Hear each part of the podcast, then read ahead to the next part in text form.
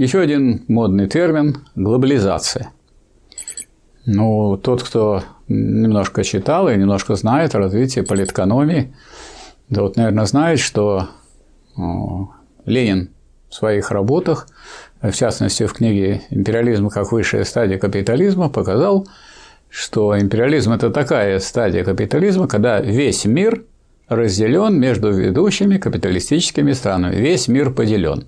То есть, что значит весь мир поделен? То есть, нет места на, на Земле, и если переводить на иностранный русский язык, на глобусе, нет такого места, где бы не было господства монополий. Они мало того, что поделили мир, но и его делят. Поэтому одна из черт империализма – это не только раздел мира между ведущими империалистическими державами, но и борьба за его передел.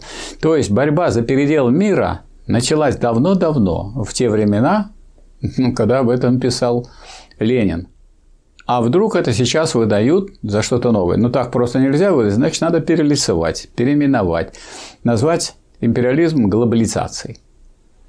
Ну, раз глобализация, значит, вроде как новый термин. И тогда можно эти старые сказки, старые разговоры про то, про то что скажем, идет борьба сказать, с учетом того, что она затрагивает весь мир – они старые, все эти разговоры и старые сказать, работы, даже если в них есть что-то положительное, они выдаются за новые и теми людьми, которые ничего нового в науке сказать не могут. Но, взяв новый термин, они значит, сунули туда статью, сюда статью и стали считаться новыми учеными. И переводя на их язык, то есть неученые. На самом деле никакие они не ученые, но со словом «не» могут сойти.